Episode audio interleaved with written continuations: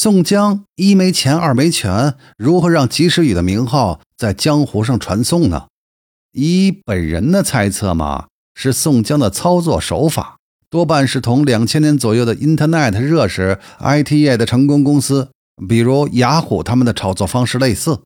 首先肯定是要有一笔启动的资金，然后烧钱买名声，在钱快烧完之前想办法用自己的名声来搞定下一笔钱，然后依次往复。如果能良性循环，那么自己就可以用很少的资金来建立品牌。一旦品牌建立起来，以后要搞钱那就容易了。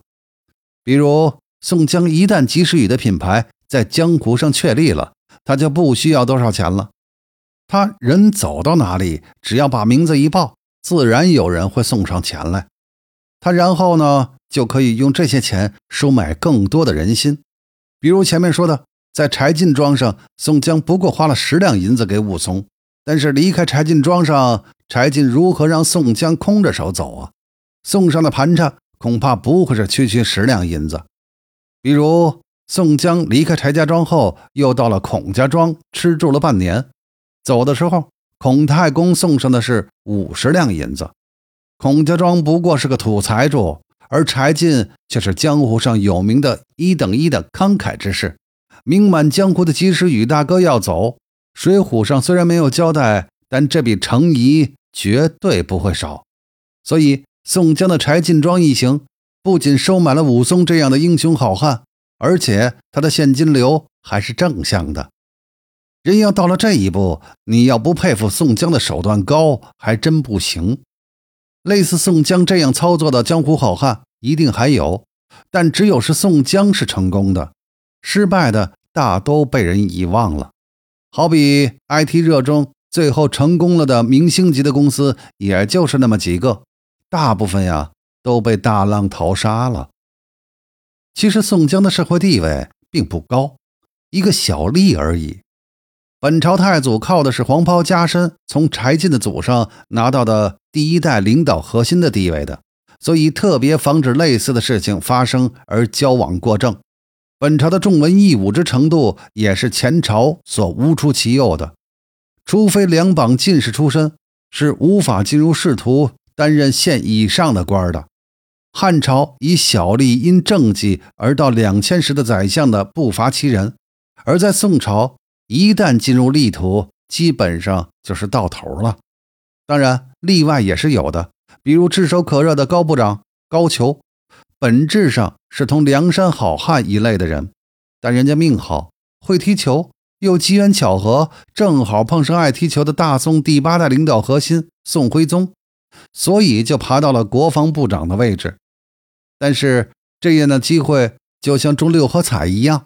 对于在遥远的郓城县的宋江来说，这种机会更是遥不可及。宋江的处境拿到今天来说，就好比一个高中毕业生在官场无后台无背景，完全凭着自己的聪明才智，在县政府里爬到了一个科级干部的位置，但因为没有正规大学的毕业文凭，所以迟迟原地踏步。要放在改革开放前，可能还有机会脱颖而出，但现在由于唯文评论，已经永远无出头之日。虽然自己一心想在官场有所作为，怎奈何总是镜花水月一般。大宋时代还不比后世，明清两代还有捐官一途，那现在至少有办法的话，还可以弄个在职研究生或者什么函授大学之类，搞个文凭充数。而在宋朝，这些歪门邪道好像还不流行，科场还是相对很严格和公正的，朝廷只给了有才干的人一条出头的路，就是做官，而同时又用科举限制住了这条路。在这种情况下，当一个聪明人在无法通过科举来出人头地的时候，他就会将聪明才智用到别的地方上，而宋江显然是将他的聪明才智用在了江湖上。当宋江在江湖上的名声越来越大的时候，他对官场的渴望就越来越强。当他成为梁山这个宋代最大的黑帮组织的老大后，他就希望利用这个组织来实现他的渴望。这种渴望最终占据他的整个心灵，从而引导了整个梁山组织的毁灭。梁山可以说成也宋江，败也宋江。很有讽刺意味的是，黑道总是希望得到白道的认可，越成功的黑帮越是如此。杜月笙一度还是国民政府的少将参议，抗战后还想选上海市议长。香港的黑社会纷纷企业化、集团化，花钱买太平绅士的头衔。台湾黑帮则是选立法委员，大陆的也不甘落后，黑道人物纷纷进入人大政协，比如沈阳的刘勇，那赖昌星更厉害，甚至包办了整个福建官场。宋江的理想并不在黑道上，而在于官场。宋江对黑道内心深处是看不起的，对江湖最初是利用为主，江湖对宋江来说是一个大宝库，也是一个不同的世界。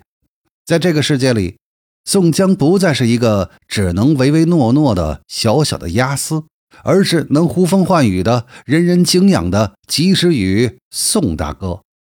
他的名望就是取之不尽、用之不竭的财富。宋江是多么希望他能够在白道的世界也拥有相同的地位啊！